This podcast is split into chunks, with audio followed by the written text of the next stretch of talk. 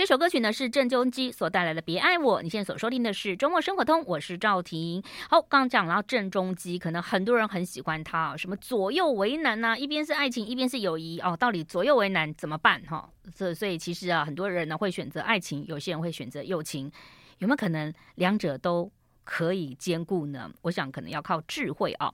那郑中基的世界巡回演唱会，二零二四年台北站三月九号在台北小巨蛋，因为票秒杀，加开了三月十号的时间，所以有兴趣的朋友可以上宽宏售票系统来查询。因为呢，我好多朋友有跟我说，诶，那个郑中基怎么秒杀？哈，对，所以那个时候有时候呢，这个抢票的时候，第一个就是手要快，第二个呢就是网络要快，这个很重要哈。那今天呢，在这个一月十三号投票日的。同时，还是提醒所有听众朋友，别忘了您自己的权益哈，就是呃投上宝贵的一票。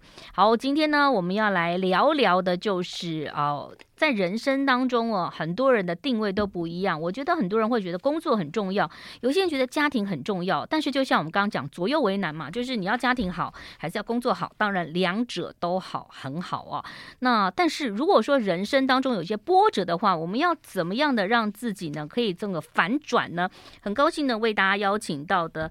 陈诗慧来介绍她的新书，哈，这也是出了一阵子了，叫做《闯出人生好业绩》，才学文化所出版的。你好，诗慧。Hello，赵婷，大家好。哎，刚刚讲到闯出人生好业绩，而且不是只是业绩，是人生哈。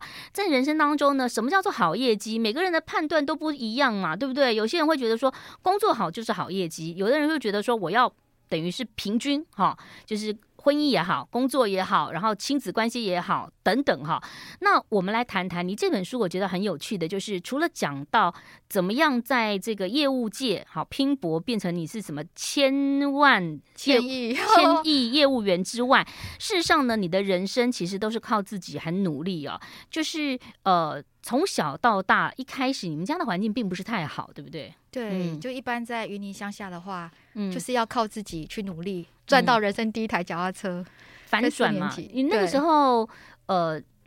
大家的状况应该都差不多嘛。如果说在云林乡下，不是同学同才都差不多这样的一个经济状况嘛？对，所以不会觉得自己苦哎、欸，也不会觉得自己家庭环境不好，嗯、因为同学都一样。我只记得说以前讲闽南语要罚五块钱，嗯，对我来讲是一笔大钱，会回去被爸爸骂。你怎么又被罚五块钱的？哦，对，乡下的地方。那可是我看你书上有写到，就是说其实、嗯、呃，有时候同学有一些东西你都没有，你还是会。慢慢长大，还是会有一些比较失落哈。可是我觉得还好，我觉得家庭的教育蛮重要。可能就是说，小时候因为妈妈就带我们做嘎缸，我们的嘎缸就是从小的话就是做，呃，可能家里没有钱嘛，妈妈会带我们做凤梨罐头，嗯、或是贝奶鸡，嗯，荔枝壳剥掉就荔荔枝罐头，嗯嗯，那还有凤梨。我记得每次我的手都都是就是白白的，然后就是很酸嘛，这手都白了，都对。就泡水泡太久，剥那个荔枝，还有那个凤梨，你知道那很酸。所以当我们在吃那个凤梨罐头的时候，是有一个小童工，心酸血泪。应该是全部整排都是童工在街上。其实那个时候以前很夯，对不对？对，我记得好早年。的时候，有些人在喝某些东西，他还会放个小樱桃在上头，对不对？哦、对，对对。或者是你凤梨罐头，以前是用那样开的，开开了以后就是有有一些凤梨的水，甜甜的，然后两片凤梨在里头。那很多人都不知道这罐头我们在做的过程，其实书上没有写，就是其实它就是一个黄色的大篮子，那每个篮子上面有一个塑胶袋，然后放了好多荔枝在里面，我们剥完丢进去，嗯、一篮哦，一整篮的，其实也才五块钱一篮，要十斤哎，剥了十斤才五块钱。不过那个年代。的五块可能跟现在稍微有一点点差异，但是还是不够嘛，哈。嗯，那你后来是怎么样的？就是呃，等于类似自己就是努力的拼到了考大学。听说那时候呃，老师也说了一些话，然后让你就努力的，我一定要好好的考到大学。哈，你们班好像只有五个人考到嘛？对。哦、呃，对啊。嗯、其实这个是因为因为一直在做嘎刚跟妈妈做，嗯、然后觉得太辛苦了。嗯嗯。嗯那一直觉得说，好像其实人生。就是一直做做事做事就好了。嗯，可是有一年，因为我曾经在宝长纺织工厂，那时候想要赚一台脚踏车去女工厂做女工，就是纺织。那时候小四，就是想要，就是因为我我我想要一台脚踏车，然后我牵了一台脚踏车去学校被笑说那一台脚踏车很破烂。陈诗慧，你怎么带？他们都叫我黑猩猩，因为小时候毛发很多。嗯嗯，你怎么带那么破烂的脚踏车来学校？我就很生气，就不要了。嗯，然后就自己暑假就跑到。工厂，因为妈妈从小带我们做这些事，我会觉得哎、欸，工作好像没什么困难，没有任何的觉得哪里不对，就直接走到那个工厂里说，哎、我想要赚脚踏车，你可以用我吗？嗯，哦，我就开始打工两个月，就赚到自己的脚踏车。哎、欸，你小事就敢这样子？你看，反观现在孩子有时候好晚熟哈，到了国中啊或者怎么样，他自己都可能没办法去处理哦。所以其实那个年代当中，就是。嗯，看到阿信的画面，对不对？从小其实也可以做到很多事哈。那这样子也让你知道赚到人生第一台脚踏车，你觉得有工作是很好的哦。我们先回来啊，再来谈谈。其实你刚刚讲到了，就是其实你以前呢，就是二十多年的业务经验变成千亿的业务员，这中间还是有一些些的波折嘛。所以很多人就在想了解说，嗯，为什么你会变成业务员呢？这到底从小学四年级去赚到脚踏车到。现在变成你的财富自由，你怎么办到的呢？待会儿跟大家分享，马上回来。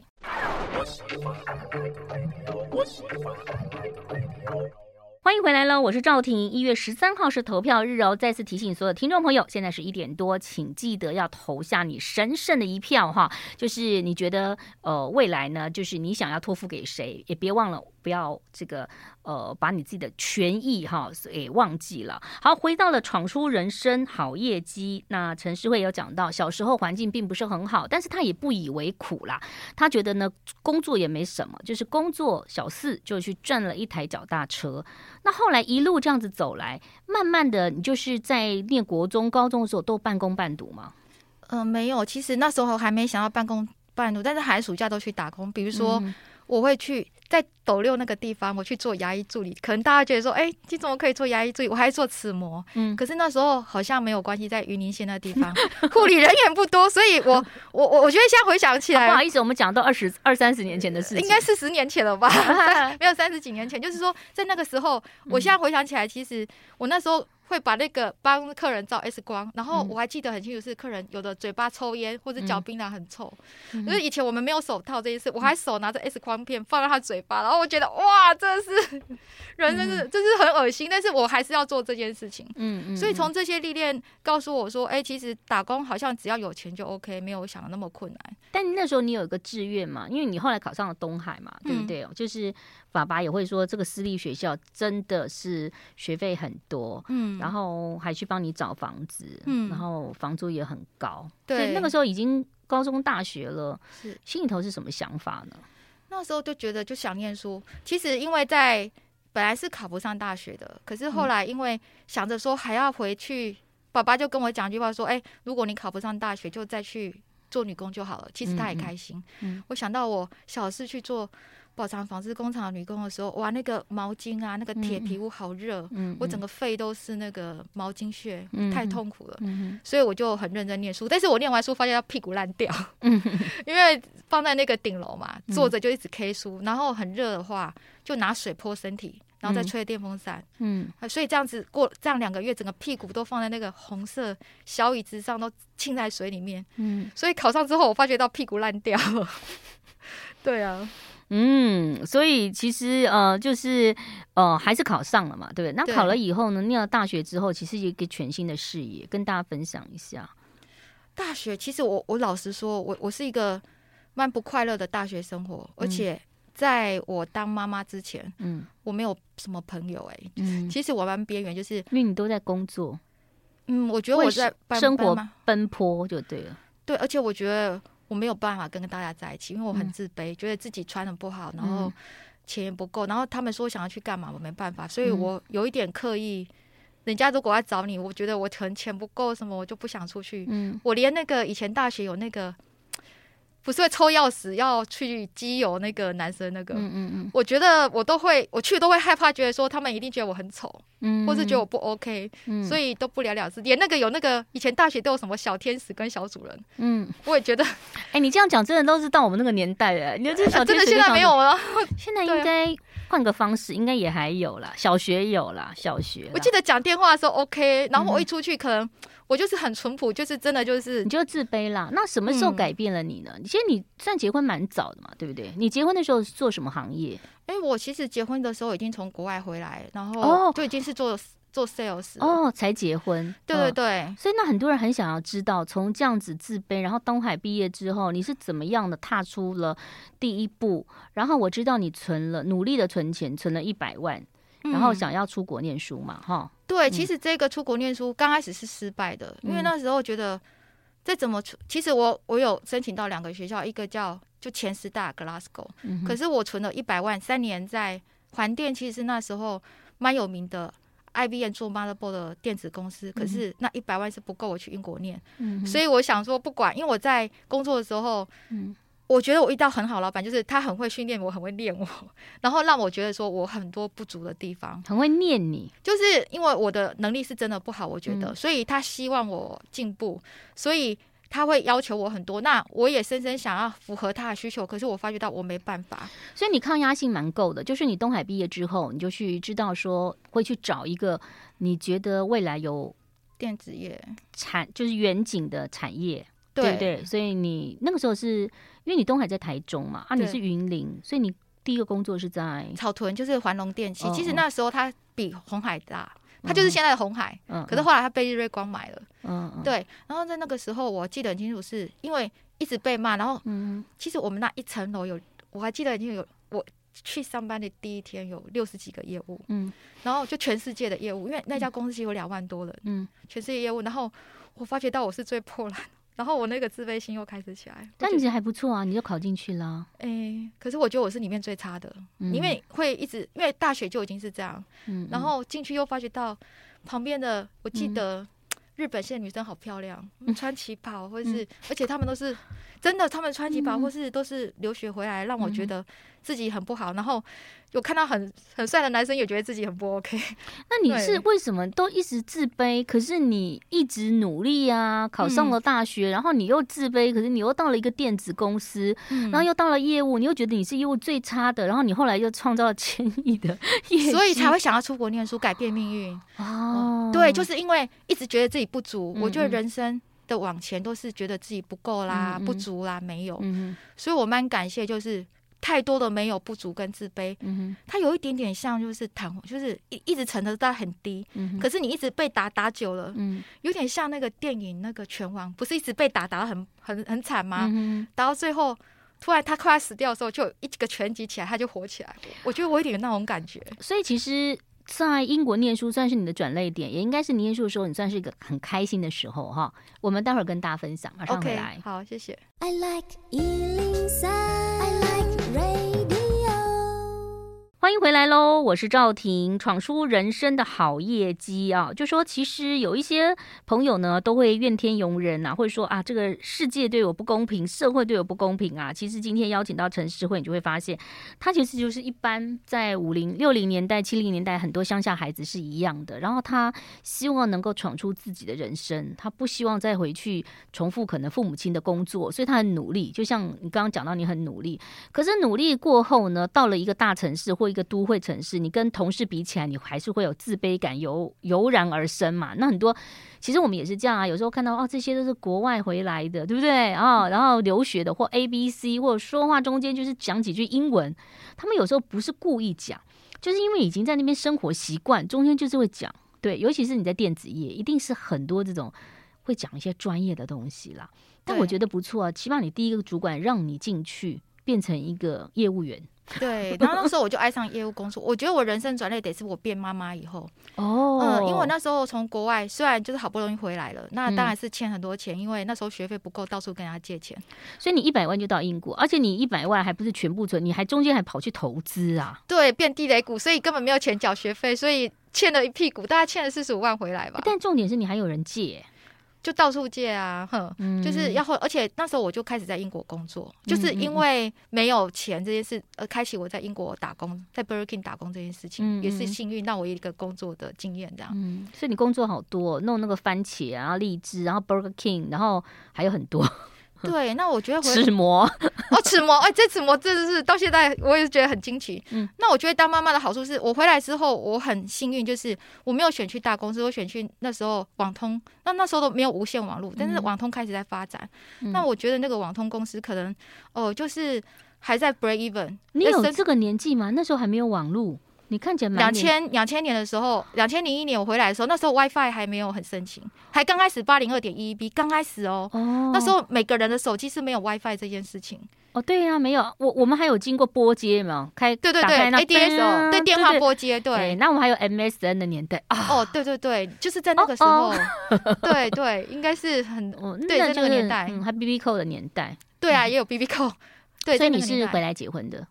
呃，不是，就是因为那时候没有钱嘛，然后刚好就是现在老公那时候就有借钱给我，然后我回来就想说就还债，因为欠三十万，觉得自己嫁给他可能就不用还三十万，就你是开玩笑的吧？我是真心的，因为他那时候，那如果三个男生都借你三十万，你要选谁？三个就不会有人借我，因为我长得不好看，有人愿意借我就要。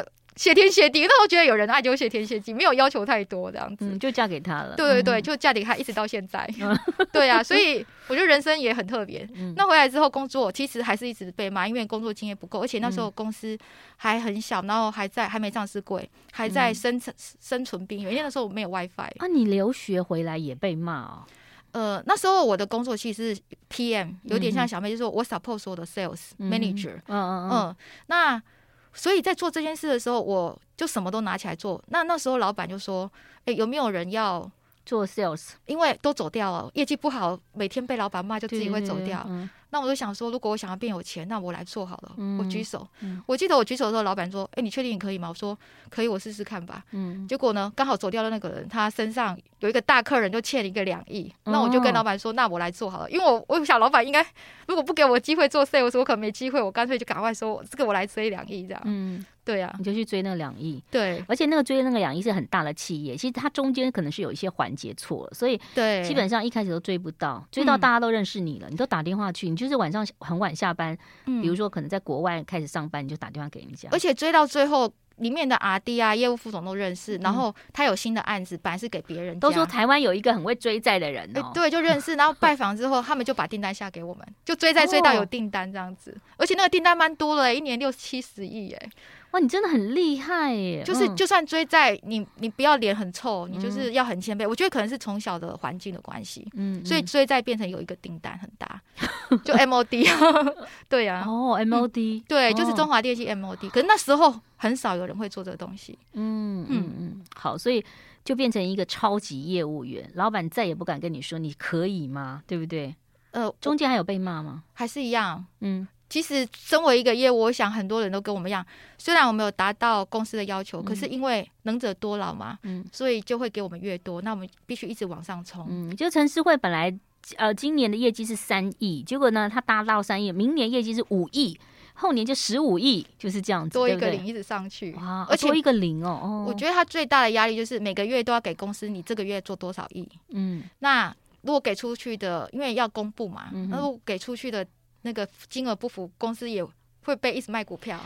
所以说，你做业务跟你做那个类似秘书，在就是哦有点行政的，就是就是管一些就是中间的联系的那种业务员，你的薪水差多少？哦、差很多哎、欸嗯，差多少倍？你讲大概多少倍？应该很多吧。我们都是我们应该我们的奖金应该是年薪，每个人都有年薪的年薪的两倍这样。哦，可是有一点。嗯在电子业有两种业务，一种业务是因为公司小，什么都要做，你要自己去开拓订单，跟公司建议说你需要做什么产品，有一点 marketing 的功能。那像台积电啊，或者是这种这种大公司，台积电它客人都已经很定了，所以它的 sales 反而是呃 maintenance，就是接单啊，然后 key 单啊，出货。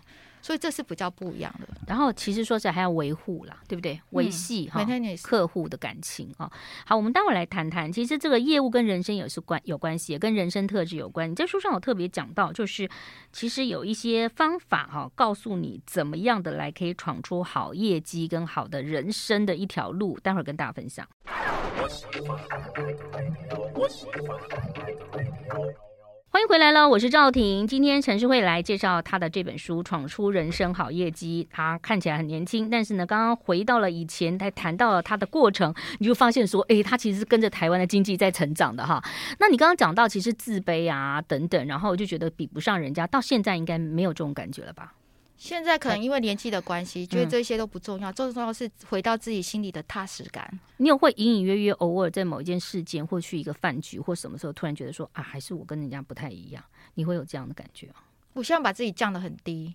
我觉得每个人其实都有这种感觉。嗯，比如说，其实我们在一个环境当中，你看很多什么主持人或什么活动，你在一个环境当中，可能你像有的是高敏感的人嘛，就比如说一桌，然后有人没跟讲话，点个头，有些人就会回家就会说，嗯，他今天都没怎么跟我讲话，是不是发生什么事？有人会这样想。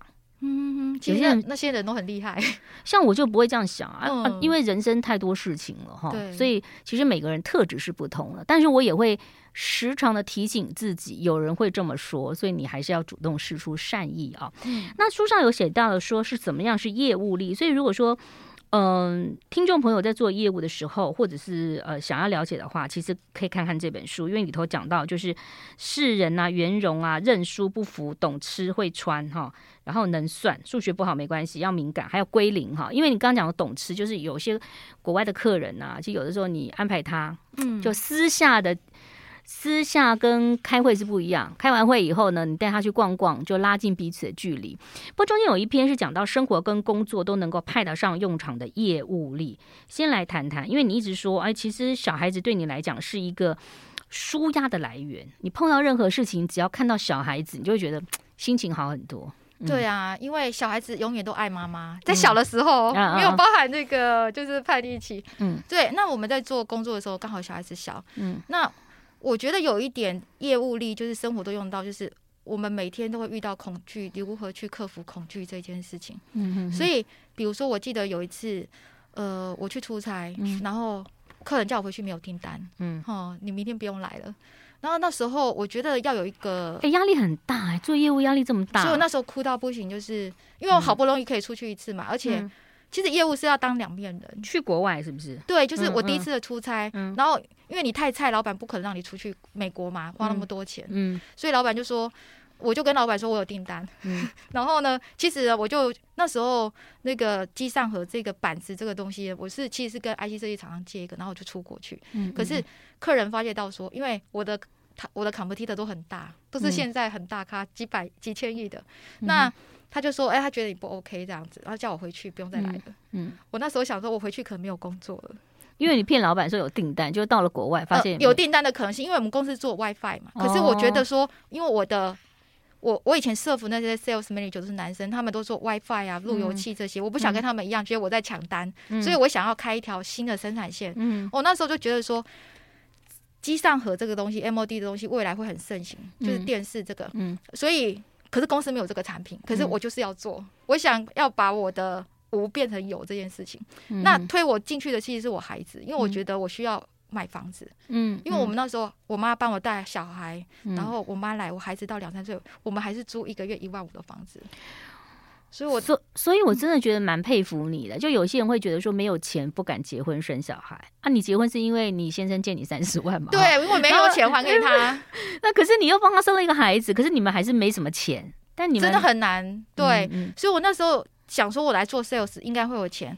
那那时候，所以我在国外的时候，嗯，你知道恐惧是怎么克服？恐惧是那时候我会担心客人不见我，我回来被老板骂，那我就没有工作。嗯、我那时候只想儿子，嗯。因为我连开车哦都会遇遇都开到悬崖，差一点死在悬崖，车子掉下去。我只想着我要回去见我那个小儿子，慢慢倒车。哦、然后客人在骂我的时候，我只想着说：“哎、欸，儿子如果没有买房子，妈妈对对对。哦”所以一直想一直想这件事的时候，我觉得我再这样下去不行，我一定要做一些事情。嗯、所以说人生真的是恐惧怎么克服，就是想说你想做哪一件事完成，你想着那个你爱的人，你真的抗压性很强啊，而且你是置之死地而后生呢。所以其实因为你没有退路。路嘛，哈，所以为什么很多人是说，有些人家里头有退路，他可能就啊算了，就这样子。可是因为你没有退路了，你想要更好，所以你做了这样的事情，没差，大不了就没工作，反正本来就没有钱了嘛。嗯，所以在那个当下呢，哎，我就转念。其实我觉得人生就是在我们很痛苦、很难过的时候，一定要走出去，千万不要再待在房间里面。嗯嗯，我那时候就想说，哎。那个我的我去的地方叫亚特兰大，亚特兰大，嗯嗯、然后它好像是可口可乐的总部，嗯，然后我就想说，好吧，那我就去那里喝个可乐也好，反正我要回家，可能也没有工作，嗯嗯。结果我到了可口可乐总部的时候，天啊，我竟然看到一个很大人在迎接我，哎，其实那个就是一个就是一只北极熊，可口可乐吉祥物就在门口。我以为是真的人，是有可口可乐的人在迎接你，对不对？就是一只北极熊在那边，那我进来就冲去抱着它大哭，就是因为你没有任何支撑，你觉得你已经没有明天，嗯、你没有工作啊，嗯、你儿子你也没钱养他，好难过。嗯、结果他他就跟我做一件事情，他就指着旁边，他说二三十年的可口可乐在里面，一个全一个全喝，我可以从 day one 第一年可乐一直喝到。二十几年后，现在今年出的可口可乐，什么口味都有。我就觉得自己是天天上最幸福的。你说那个人跟你这样讲啊？他就指旁边全部都是可乐啊，有、嗯嗯、有呃，一九七六年的可乐，一九不是他是真的人吗？他他熊，他里面是一个人，哦、但是他只是穿着熊的那个。他看你太难过，他跟你说，对，你可以永远喝我们的可乐，是这样吗？没有，他说那边有可乐，你要不要去喝一喝？就因为我就是这哦，Coco 很多在那边，哦、而且有不同年份的，所以我竟然我我们都很喜欢喝可乐，可乐。我很我很爱可口可乐，是因为它真的是 Joyful，嗯，它就是代表 Joyful。那我喝完之后，突然就想说，哎、欸，这北极熊，我就买了好多礼物哦，嗯，就想说可能也没有明天，那回去可能没有工作，我买了三十几个北极熊的像呃钥匙圈，嗯，然后想说回去跟同事 say goodbye 这样，嗯，然后呢，完了之后我就想说，哦，我儿子我要买一个熊，嗯，一个熊跟可乐，那这个是要给我儿子，嗯。然后我回去就做一件事情，嗯、我说人生就是你想到你爱的那个人是谁，嗯、那你想要转变命运，我回去只是做了一件事就改变我的命运，我就写了 email 给我那个客人，嗯、他叫我不要再进去，那、嗯、我说我跟我的阿弟讨论好了是，我们有一个方案，那我明天进去跟你讨论好吗？嗯，哎，他说说 OK，哎、欸，嗯，哎，就是你知道吗？那个就是一个一线线的生机，我们抓住。那我第二天去的时候，其实他也知道。我很菜，然后他也知道我们不太会做这个产品，嗯，可是他给我一个产品规格，嗯，可是他没有说订单要给我们，嗯，那我就拿着这个产品规格回去跟老板说，老板，我们可能有订单哦，我们按照这个产品规格做，做，嗯，可是我们中间真的失败十三次，因为阿弟真的没有办法做，我们没有这个产品线，嗯，然后一直做到成功，一年百亿订单，然后拿到全世界最大两个做 MOD 的电信客户，他们还是让你这一年当中那个客户还是让你这样子吗？哎，我每次做完，客人就骂，就说你这产品做不好啊，嗯、这些嘛。然后我就跟客人说 say sorry，然后我我会给他，我觉得业务有一点很重要，就是你的 commitment，、嗯、就是说你要勇于道歉，错就错，你不要有太多借口。然后完了之后，你就跟他说，我们什么时候可以解决，再给他下一版。哦、也不要跟客人说你会不会给我钱，因为。人家在陪你练兵啊！那客人并没有去找其他的公司，有啊，他一直有其他公司在出货，都是那个全台湾最大的、哦哦。他一直有其他公司，但他愿意给你机会啦，然后他也陪你练兵，他现在修正，他等于是培养你，他觉得觉得你是一个很认真的人。我只是一个他砍其他人价格的一个附属品，是、嗯、比如说他就说我报这个价，但是我没有关系，只要别人有闪失，就我就有机会。嗯，对，这个真的就是啊，很是会跟你讲到很内。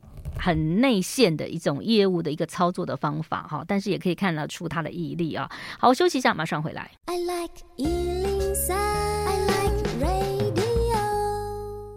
欢迎回来了，我是赵婷。今天邀请到陈诗慧，跟我们介绍他的这本书哈。其实呢，呃，里头很扎实的告诉你说怎么样来做业务。其中其实呢，里头各中哈，呃，其实很多的美感了哈。做业务的朋友可能会更能够感受到。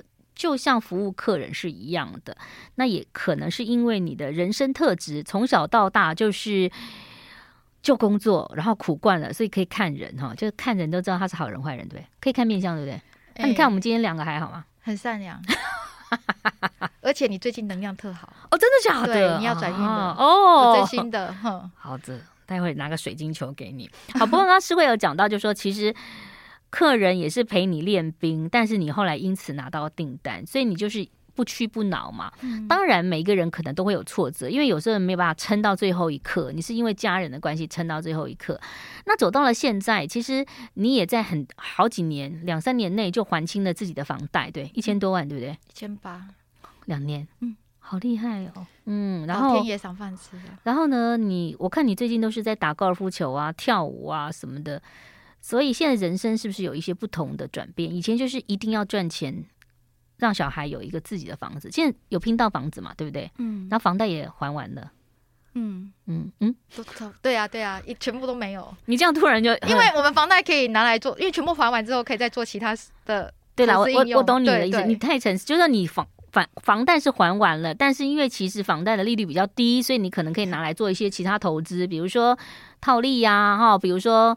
呃，可能很多人都会这样子嘛，可能房贷两趴，然后你去找一个十趴的或十五趴的，然后你中间可以，但这个也是有风险啦，自己要。嗯因为台湾很多朋友都觉得自己蛮厉害的哈，所以其实有的时候，如果你把线拉长来看的话，可能其实是一个很可行的方法。嗯，但是也是负债不能超过十趴，就这样。负债不能超过十，这是我的十趴。嗯，什么意思？就是说你可能有，如果你有一百块，你只能负债十块，这是我给自己的界限。哦，如果说你现资产是有一百一千万的话，你只能负债一百万，对对对，这个意思。是是是。嗯。嗯，好，那你现在人生显然不太一样了哈，可以不可以谈谈？嗯，我觉得人生不一样，是从你开始都先想到别人，因为后来我发觉到说，我们其实到我们这个年纪，我觉得我买什么给自己都不会开心，最开心是利他，就是我先付出，嗯，然后呢，我看到别人开心，我就开心，嗯，那这件事其实才是真的帮助我的命运的转转动，因为我记得那时候我创就是。就一直在做职工，因为创业失败，不想跟任何人联系。嗯，哦，你后来离开那个公司，你自己去创业，但又创业失败，亏了多少钱？哦，三百万。嗯嗯嗯，对。然后那时候房贷缴不起。嗯，那时候第一件事就想说，呃，有人跟我讲说，如果你那时候觉得自己很没有用，就觉得本来是他是又是怎么自己突然那么没有用，然后我就把所有人都封锁，也不想跟任何人联系。嗯。我就从做自工开始，因为我记得有一个长辈说，当你不知道做什么，去做自工就好了。嗯，很棒。嗯，然后我就从自工看到，哦，原来我是这么幸福，因为我在自工的时候，我去照顾植物人。嗯嗯。然后发觉到，天哪，他们连做选择的机会都没有。嗯嗯。我还看到一个女生好漂亮，她是银行经理。嗯。她是植物人，我说为什么？她说，因为她看到自己的男朋友骑摩托车载别的女生，她从楼上跳下来，或者是一个孩子，嗯，她她只是想经过火车。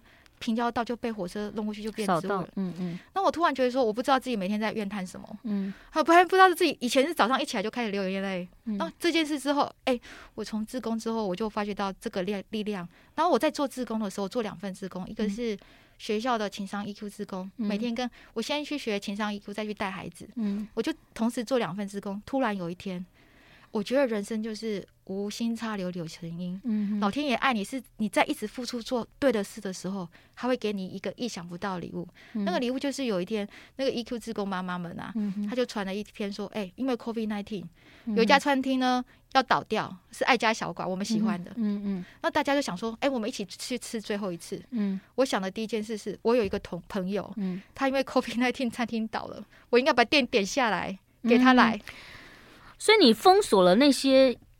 跟电子有关业务，但是你又创造一些新的朋友嘛？餐饮业，餐饮业的朋友，就这么样。两年前开始做这样的事，就是我顶了店，然后他过来，嗯，那慢慢的我们就做见人餐厨，然后慢慢在新竹，我就是以吃不大胖的便当、科技便当，因为我本来就 sales 出身的，嗯，所以做 marketing 这个，哎，我总觉得哎，电子业好难哦。做来餐饮，我好像驾轻就熟。不要做电子业的业务啦，我来做便当。然后我都知道这些电子业的人这么辛苦，我帮他调配营养，但又不会发胖的。哦，对，对，所以我就叫吃不胖的科技便当。真的，我们打的牌子就是这样。哦，那慢慢的就是，呃，我们现在就开了五家两。哎，那你这样转行真的是转的很很好特别哦。你看，你又回到了小时候啊，跟食物有关啊，什么凤梨啊、荔枝啊。没想到这个，我觉得我真的没想到这件事，就是。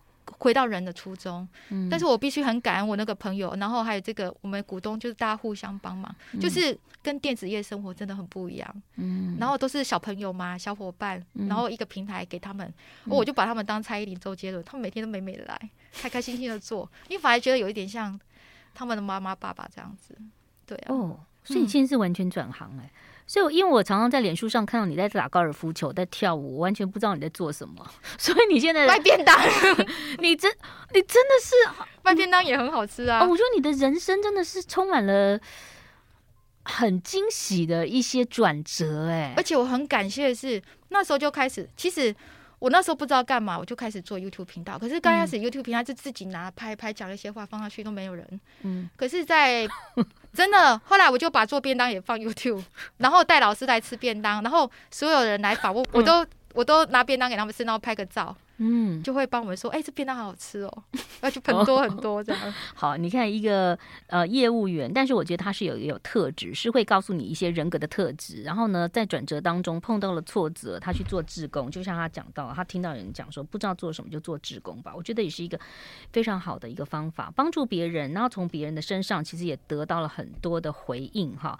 呃，因为人是互相有需要的嘛。哈，那今天非常谢谢陈诗慧接受我们的访问，同时提醒大家喽，今天是一月十三号，如果没有去投票的话，记得投下神圣的一票。我们休息一下，第二个小时再见了。谢谢诗慧，谢谢，拜拜，谢谢，拜拜。